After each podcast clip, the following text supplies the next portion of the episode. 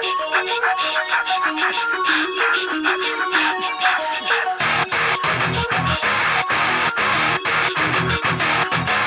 you having girl problems, I feel bad for you, son. I got 99 problems, but a bitch ain't one. Hit me.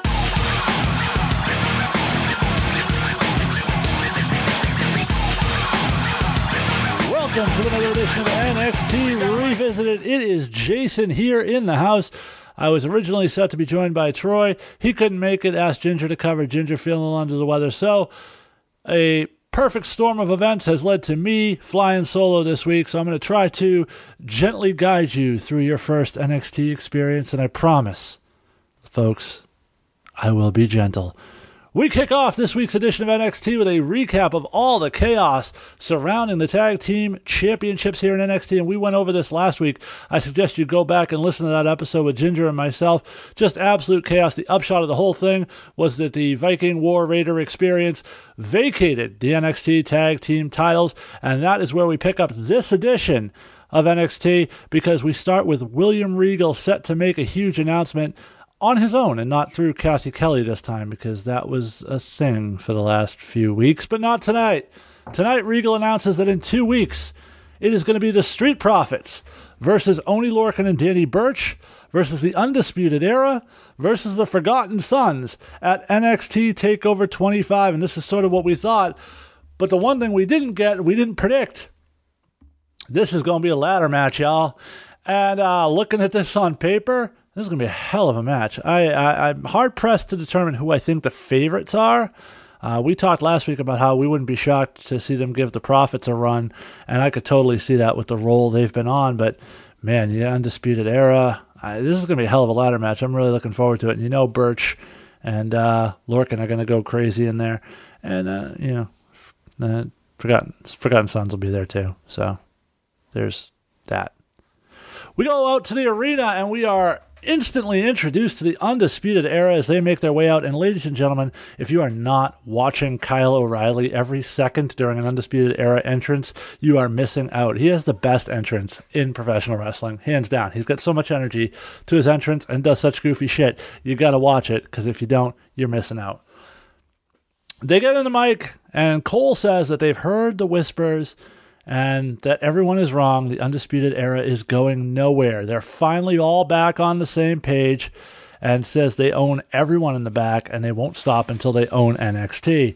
Soon they will all be draped in gold. And this draped in gold thing is sort of a gimmick they've been going with for almost a year now. Uh, hasn't come to fruition yet, but there's a big chance, a uh, big part of it could happen at Takeover. We'll see if that's that's how it plays out. But he says at TakeOver, Fish and O'Reilly will get the tag titles and he will take the heavyweight championship from Johnny Gargano. Of course, this brings out Johnny Gargano in his spiffy new yellow Johnny Champion t shirt. Uh, with it's sort of funny at the end the N at the end of champion is then dropped down into NXT. Sort of interesting little creative twist to the shirt. Uh, but yeah, go out and grab a Johnny Champion shirt if you like Johnny Gargano. Anyway, Johnny says that Cole knows he can't beat him on his own, and Cole reminds Johnny that in their match he won the first fall. This leads to a math lesson from Johnny Gargano where he takes about five minutes to explain to Adam Cole how two out of three falls matches work, and that Cole only won one fall. While Gargano won two, which means Gargano won the majority of the falls. There go for the match and the NXT Heavyweight Championship. It's always nice when you can get a little education with your professional wrestling, as we got in this week's episode. Cole goes on to say that he'll beat Johnny again in New York. And as Cole is talking, Matt Riddle jumps the Undisputed Era from behind, and Johnny helps him. They get a little Pier 6 brawl, goes crazy. For the second, basically the second segment in a row when you get down to it, because we ended last week's show with just a crazy Pier 6 brawl, and we sort of start this week's live action with, with the same thing. Eh, you know, it works, I guess, but maybe a little too much of that in a short period of time. I don't know. Um, the highlight here for me is that if you watch, Matt Riddle runs down in street clothes, but he is still barefoot even though he's in jeans and a t shirt. That is just such a beautiful Matt Riddle touch. We go to our first match, and Sean Maluta is out. I goddamn loved this guy in the Cruiserweight Classic. I remember thinking uh, he he would fit in so nicely in like a stable with the Usos or some sort. nothing. They did nothing with this guy. I really wish they had done more with him. I see a lot of potential in Sean Maluta, and hopefully, somewhere down the road, he gets a break. But would not be today because today he is facing Mansoor. That's right, Mansoor of the glorified Jobber Squad in NXT is getting the second entrance. And that does not bode well for Sean Maluta. Uh, as Mansoor makes his way out, one lady is very, very excited and screams very loudly. And I know this because nobody else makes a fucking sound. Nobody knows who this guy is. Nobody gives a shit. Except that one lady. She is really fucking into Mansoor. So good for her. Good for him, I guess. Anyway, we start Mansoor with an impressive sequence early on. Uh, Maluta counters it and takes control of the match before hitting a second rope code breaker. Very nice move by Maluta. Mansoor has an impressive slingshot neckbreaker, eventually hits a variation on the crossroads for the win. That's right, Mansoor with a win. I guess maybe the glorified jobber thing they were doing with him was sort of a slow build to make him something. Um, I wasn't, I didn't come out of this super impressed. There were some nice spots in here. Um, I don't see him as anything more than, you know, a low mid card guy in NXT, but you know, hey, he got a win. Good on him. They clearly see something in him. Um, and maybe down the road and in other situations, we'll we'll see a little more development out of Mansoor. But clearly, somebody that they have pegged for something going forward. We then go back to Cathy Kelly, who has resumed her normal position, standing right outside William Regal's office, waiting for any nugget of information that William Regal might have. I gotta wonder, like, is that just her office? Like, she she got one of those like rolling, floating desks that they just leave outside of William Regal's office, like just in case something happens at all times. Like 4 a.m. at fucking Full Sail on a day they're not doing tapings. Cathy Kelly is just hanging out outside that one door, hoping for some nugget of knowledge from William Regal, who's not even fucking there. I don't know. That's just in my headspace. That's how it works. Anyway, uh, as she's standing outside, the Undisputed Era comes out yelling, and Regal comes out a little disheveled. Uh, clearly has just been in an argument and says that he doesn't approve of the Undisputed Era's behavior, and that as a result, at TakeOver, Matt Riddle will take on Roderick Strong. And this week, uh, as our main event, Kyle O'Reilly and Bobby Fish will take on Johnny Gargano and Matt Riddle. So, as a way of punishing the Undisputed Era, uh, William Regal decided to give the only member of Undisputed Era that wasn't already on the TakeOver card a high profile match against a young star and the main event slot on this week's show. I wish I got punished like that when I was a kid and acted like an asshole, because that seems like a pretty good punishment if you're a sports entertainer. No, no, it's just me. We go back to the ring, and Dream, Velveteen Dream, I should say, is out in a great suit. Uh, sort of imagine a Civil War general meets Elton John. A lot of lot of sort of flowingness, pirate shirt style uh, stuff going on there. Not quite sure where you pick something like that up. I don't necessarily think they sell it on the campus at Full Sail. Uh, maybe custom made. Who knows? Dream Dream's a high profile guy. Anyway, Dream says that people want to get their hands on the dream. They want to touch the dream. They want to hold the dream, but the dream is too big to hold. Very, very subtle reference. I'm not sure if y'all caught it, but he was talking about his penis. Then, of course, we hear some vaguely familiar music. We, we haven't really heard this music in a while. The crowd recognizes it instantly and loses their shit as Tyler Breeze's music and same intro with the boots and everything. And Prince Pretty has returned to NXT. This leads tons of heterosexual men in the crowd to begin chanting, Breeze is gorgeous. And it is 2019, so I ain't even mad at him. Loud welcome home chant from the crowd, and that actually broke Tyler a little bit. He got a big smile on his face when the welcome home chant started. Uh, he then follows that up by saying he is home. While he says that uh, Velveteen Dream Mouse that he may be home, but it's his house. I thought that was a nice little touch off the microphone by by Velveteen, by Velveteen there. Uh, Breeze then says that, like Dream, when he was there, everyone was talking about him. But since he left, it's NXT's been dull, and says that basically accuses the Dream of just being a cheap knockoff of Tyler Breeze. Dream says that the NXT universe wants a real man and not a boy who plays cops and robbers. That got the ooh from the crowd. Uh, and because Breeze couldn't cut it on Mondays and Tuesdays doesn't mean he gets to walk back in here. Dream laying on the you were failed on the main roster shtick pretty thick, and Tyler took it in stride. Breeze says that Dream inspires him, as does the North American Championship. Dream calls Breeze a dollar store detective and says that he spent too much time in catering. Uh, on the main roster, and that the line for the North American title starts outside. But Dream says, as a consolation prize, he'll offer a selfie with the champ. Breeze says that he'll take the selfie, but wants to remind Dream that when you write your name and number on your trunks and nobody calls you, it's because they aren't interested. He then lays out the Velveteen Dream before walking away. I thought it was a really cool segment. A lot, little bit of inside jokes, a little bit of uh, some some jabs that inside fans or fan longtime fans will understand. The catering line, the cops and robbers line, obviously. Um, I particularly liked the Tyler Breeze line about when you put your name on your your number on your trunks. Of course, that's sort of a callback to when uh, Dream wore the "Call Me Up" Vince trunks, and of course didn't get called up. So uh, I thought that was really well done. I thought there was they added some sort of legitimate things behind it that could create heat between the two. Uh, it's going to make things a lot more interesting.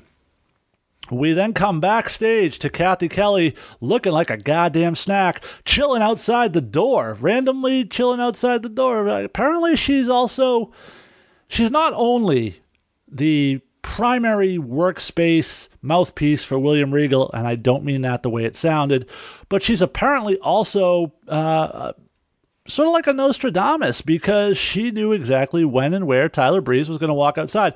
Because I can't imagine that she left her post outside William Regal's office for any extended period of time that would allow her to just hang out outside the door waiting for Tyler Breeze, uh, who left, by the way, in full gear, because that's a thing many wrestlers do. Uh, anyway, she asks Tyler his motivation for attacking the dream, and he says he just wanted to introduce the dream to an inspired Tyler Breeze. And that's like the third time he's mentioned the inspired thing. So I think that's something they're going to run with. Um, I love this segment. I'm so glad to see Tyler Breeze back in NXT. And ironically enough, uh, when we go back to before he was even called up, I was saying at the time, and, and longtime listeners of the rundown can, can agree to this and, and can verify this as well, my co host. Uh, way back then, I was saying the NXT needed a secondary title because a guy like Tyler Breeze would benefit so much from having a secondary title in NXT. And then he returns to NXT to challenge for the secondary title. Uh, that was just sort of ironic and sort of funny. Uh, Candice LeRae comes out as we return back to the ring. Uh, fo- uh, following her, Reina Gonzalez comes out, and Reina Gonzalez has taken a perfectly good pair of jeans and turned them into assless chaps. They do, in fact, sell assless chaps. I mean, all chaps are assless, but they do, in fact, sell chaps. You can just buy them. You don't need to ruin a perfectly good pair of jeans, Reina. Anyway, uh, towers over Candice and does a nice job early on of using her power advantage and sort of showcasing this. Really, not much to this match. Candice eventually wins with a springboard moonsault. This was really more of a vehicle to get to where we got at the end because as Candice is celebrating, the horsewomen, Shayna Baszler, Lady Groot, and Batgirl come out and they attack Candice. And as they begin the process of the group beatdown, Io Shirai runs out with a kendo stick. I gotta wonder, like, I love, I, I can't stand the fact sometimes, but I love it too, that they hit the person's music as they're running out. And I get it's to get the reaction from the crowd because it signifies right away that that person's coming out. But it's sort of like, is that person going to run out and help, but they're waiting in the back until their music hits? I don't know. It just always bothers me. But in any event, uh, there is a great stare down moment here after Io takes out the two uh, horsewomen. She has this great stare down with Shayna before she begins wearing Shayna out with the kendo stick and eventually chases her out of the ring. And we are reminded that next that at Takeover it will be Shayna Baszler defending the NXT Women's Title against Io Shirai. Uh, I'm sort of glad they've given Candice a little bit of a push. She's been on TV more frequently. She's getting wins. She's getting showcases. Uh, hopefully, this is going to end up at some point with her getting the NXT Women's Championship match and possibly title run that she should have. Uh, we come back and Mauro reminds us, or informs us, I should say, that Velveteen Dream versus Tyler Breeze has been announced for the NXT North American title at TakeOver, and I am half erect. That's going to be a match I am dying to see. That that's might be my most anticipated match at the TakeOver card, at least so far. I don't know. Speaking of matches, I'm not so anticipating. Next week we're going to get Mia Yim versus Bianca Belair again, um, look, I'm a huge Mia Yim fan. Not as big of a Bianca Belair fan, certainly not her gimmick. Um, but I think I've just seen this like three times now. I'm I'm sort of like I don't. This isn't like Keith Lee and Dijakovic where I want to see the rematch or want to see another contest between the two. This one, I'm I'm I'm sort of all set with these two. Like I'm ready to see them move on and do other stuff. But Bianca's sort of in that weird spot where she's finished competing at least for now for the NXT Women's Title. Other people have sort of moved into that spot, but she didn't get the title, and that's something that doesn't often happen in NXT. Usually, if somebody gets elevated to that title shot level, they win the title, and then the former champion moves on. Not so much in Bianca's case. She didn't get the title. Now they're sort of looking for stuff to keep her busy without sort of freezing her out down below the title picture. So Mia Yim is what they've chosen to go with for that reason and that reason alone, I'm imagining Bianca is going to win this match. I don't remember. I think I read the spoilers, but I can't remember what actually happened. So that's sort of the thing. I read the spoilers, but I always forget them by the time I actually go to watch the show or do this. So uh, anyway, we go back for our main event out to ringside. And Matt Riddle comes out. So Matt Riddle comes out in full bro mode, his full gear, doing his normal strut doing the chill, laid back thing, fist bumping the crowd. And I fucking hated that because this show opened with him being so heated at the Undisputed Era that he jumped them from behind, which is not something we've seen Matt Riddle do. Obviously, he got heated, he got outside of his bro mode. Um, and I just didn't like that he was right back into it. It's sort of like he should be coming out focused and pissed off because that was the whole point of the opening segment and he just sort of like, oh, okay, well now I've got my match, so I'm just chill again. And he shouldn't be chill at this point. That's just me. Maybe it's a small nitpick, but it just sort of bothered me a little bit. Uh, Johnny came out to his normally great reaction. Kyle O'Reilly and Bobby Fish come out without any other members of the Undisputed Era. Riddle wants to start the match, but Johnny talks him out of it, basically telling him that his back is hurt and he should let Johnny do the heavy lifting. Um, Kyle O'Reilly is a goddamn wrestling savant because this guy might be the best in the business at making wrestling look like a legit sport all the time. Everything he does looks legit, looks MMA ish, looks like it hurts, looks like it's real, looks like it's like credible. Um, really underrated performer, Kyle O'Reilly. I know a lot of people are big fans of his, but I don't think enough national attention is given to this guy because he is fucking tremendous. Johnny and Kyle have some really nice catch wrestling early on in this thing. Uh, Riddle eventually tags in and lights Bobby Fish the fuck up with chops and kicks. I imagine Bobby Fish's goddamn chest was just ground meat at the end of this night. It was bad. Uh, Riddle was really laying into him. Riddle goes to hit the gut wrench. Three amigos hits two of them on Fish. O'Reilly breaks it up, so he goes to give O'Reilly the three amigos gut wrench. Hits one of them, but then his back gives out on him from. I guess the story being from the attack last week and some of the damage earlier on in this match. Uh, at this point, Undisputed Era go on to a nice little run of cutting off the ring and making quick tags. Good tag team work by these two, as always. Uh, this match, guys, this match was really fucking stiff. These guys were really working into each other.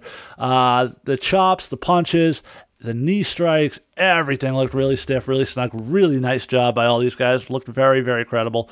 Um, at one point, we get to a segment where Matt Riddle and Kyle O'Reilly are exchanging strikes. It is fucking great. These two are just just destroying each other uh, just unbelievable. That exchange alone is worth watching this match for. Uh, Riddle hits the ripcord knee and finally makes the hot tag to Johnny Gargano, who comes in full on House of Fire. At one point, Nigel says Riddle is nowhere to be seen. If you look in the back of the camera, you can see him picking his arms up as he's climbing up in the corner. But uh, Nigel clearly missed that. Uh, the Undisputed Era, hits the Chasing the Dragon, and Gargano kicks out. That was sort of an impressive spot because that's that's been a finisher of theirs for a long time. First off, it's impressive they're still allowing them to use the name Chasing the Dragon, obvious reasons. Uh, won't be allowed in WWE, I'm guessing. I'm just going to throw that out there. Um, but I thought it was really sort of cool that Gar- they let Gargano get the spot of kicking out of that. Uh, I don't think I don't know if we've seen anybody kick out of that in NXT yet, but uh, I know it's not so much their finisher, and we'll get to that in a minute in NXT at least, but it's still a pretty pretty notable move of theirs that he just kicked right out of. I like that. Um, my takeaway from this match is I absolutely goddamn need to see Kyle O'Reilly and Matt Riddle in a one-on-one match because these two are amazing, beating the ever loving shit out of each other. Matt Riddle hits a corkscrew moonsault off the top, which apparently is called the floating bro. I was not aware of that, but uh, looked good anyway. uh, pinfall is broken up. Uh, then, perhaps the spot of the match, at least for me, uh, Johnny Gargano picks him up. I believe it was Fish. Uh, picks him up for his lawn dart spot and throws him into a knee strike by Matt Riddle. The knee strike lawn dart combo is fucking outstanding, and these two need to be a regular tag team just so I can see more of that. Uh, Riddle hits his powerbomb knee strike combo on Fish, but O'Reilly pulls him out before the three count. At this point, you know sh- shenanigans start because Adam Cole runs down, and before he can get to the ring, Johnny Gargano jumps off and takes him out. This allows out of nowhere Roderick Strong to jump Matt Riddle from behind. He hits a vicious backbreaker, throws him back into the ring. This allows Kyle O'Reilly and Bobby Fish to hit the high low, and then they get the win. Undisputed Era immediately go to full on attack dog mode and they beat the crap. I'm sorry, I said crap. Beat the shit out of the faces. Um, and then they stand over him and taunt them, particularly Cole screaming at Gargano. I gotta tell you guys, this was a pretty damn good episode, and it's mostly due to the credit of that main event. Um, the Velveteen Dream Tyler Breeze segment was outstanding. Uh, both those guys, uh, maybe it's just the energy of Tyler Breeze returning. I mean, the, the, dialogue wasn't perfect, but it was still very good. There were, like I said, a lot of subtle jabs, a lot of insider stuff that, that made it sort of riveting for a, an, a big fan to watch. Um, Mansoor and Maluta, eh, you can skip it. Uh, Candice, you can skip it. Nothing special there. Check out Cathy Kelly. Uh, every week you should check out Cathy Kelly because, goddamn, really, seriously. Uh, then you have, like I said, the Breeze and Dream segment worth the price of admission, and of course the main event. Really, the just go check out this main event, and I think we say that every week about NXT. But these two these two teams just beat the shit out of each other. Um, it was competitive. It was hot, fast paced. It really didn't have many lulls or slow spots into it. Um, these guys are absolute goddamn pros, and it's a pleasure to get to watch this show every week and see action like that. It is such a palate cleanser from the main roster, and that's why I love doing this show every single week. And even if I stop watching the goddamn main roster at some point, which I gotta tell you, folks, I'm not far from from just doing at this point, but if I ever do that, I guarantee you I will maintain my watching habits of NXT because this show is fantastic each and every week. It is the best program on the WWE network, and I will argue that with Jeff to the death because I know Jeff thinks 205 Live is the best program every week. It's not. But the in-ring action on 205 Live is great. I'm not gonna not gonna throw any shade on Jeff. But that is gonna do it for this week's episode, and hopefully next week I'll be back with a co-host and we can uh, dig into things because next week will be the go home episode of NXT as we head into a very abrupt, very quick Takeover 25. We're going to have our predictions for Takeover. Hopefully, get the other uh, hosts' predictions as we come into that. But until then, we will NXT you next week.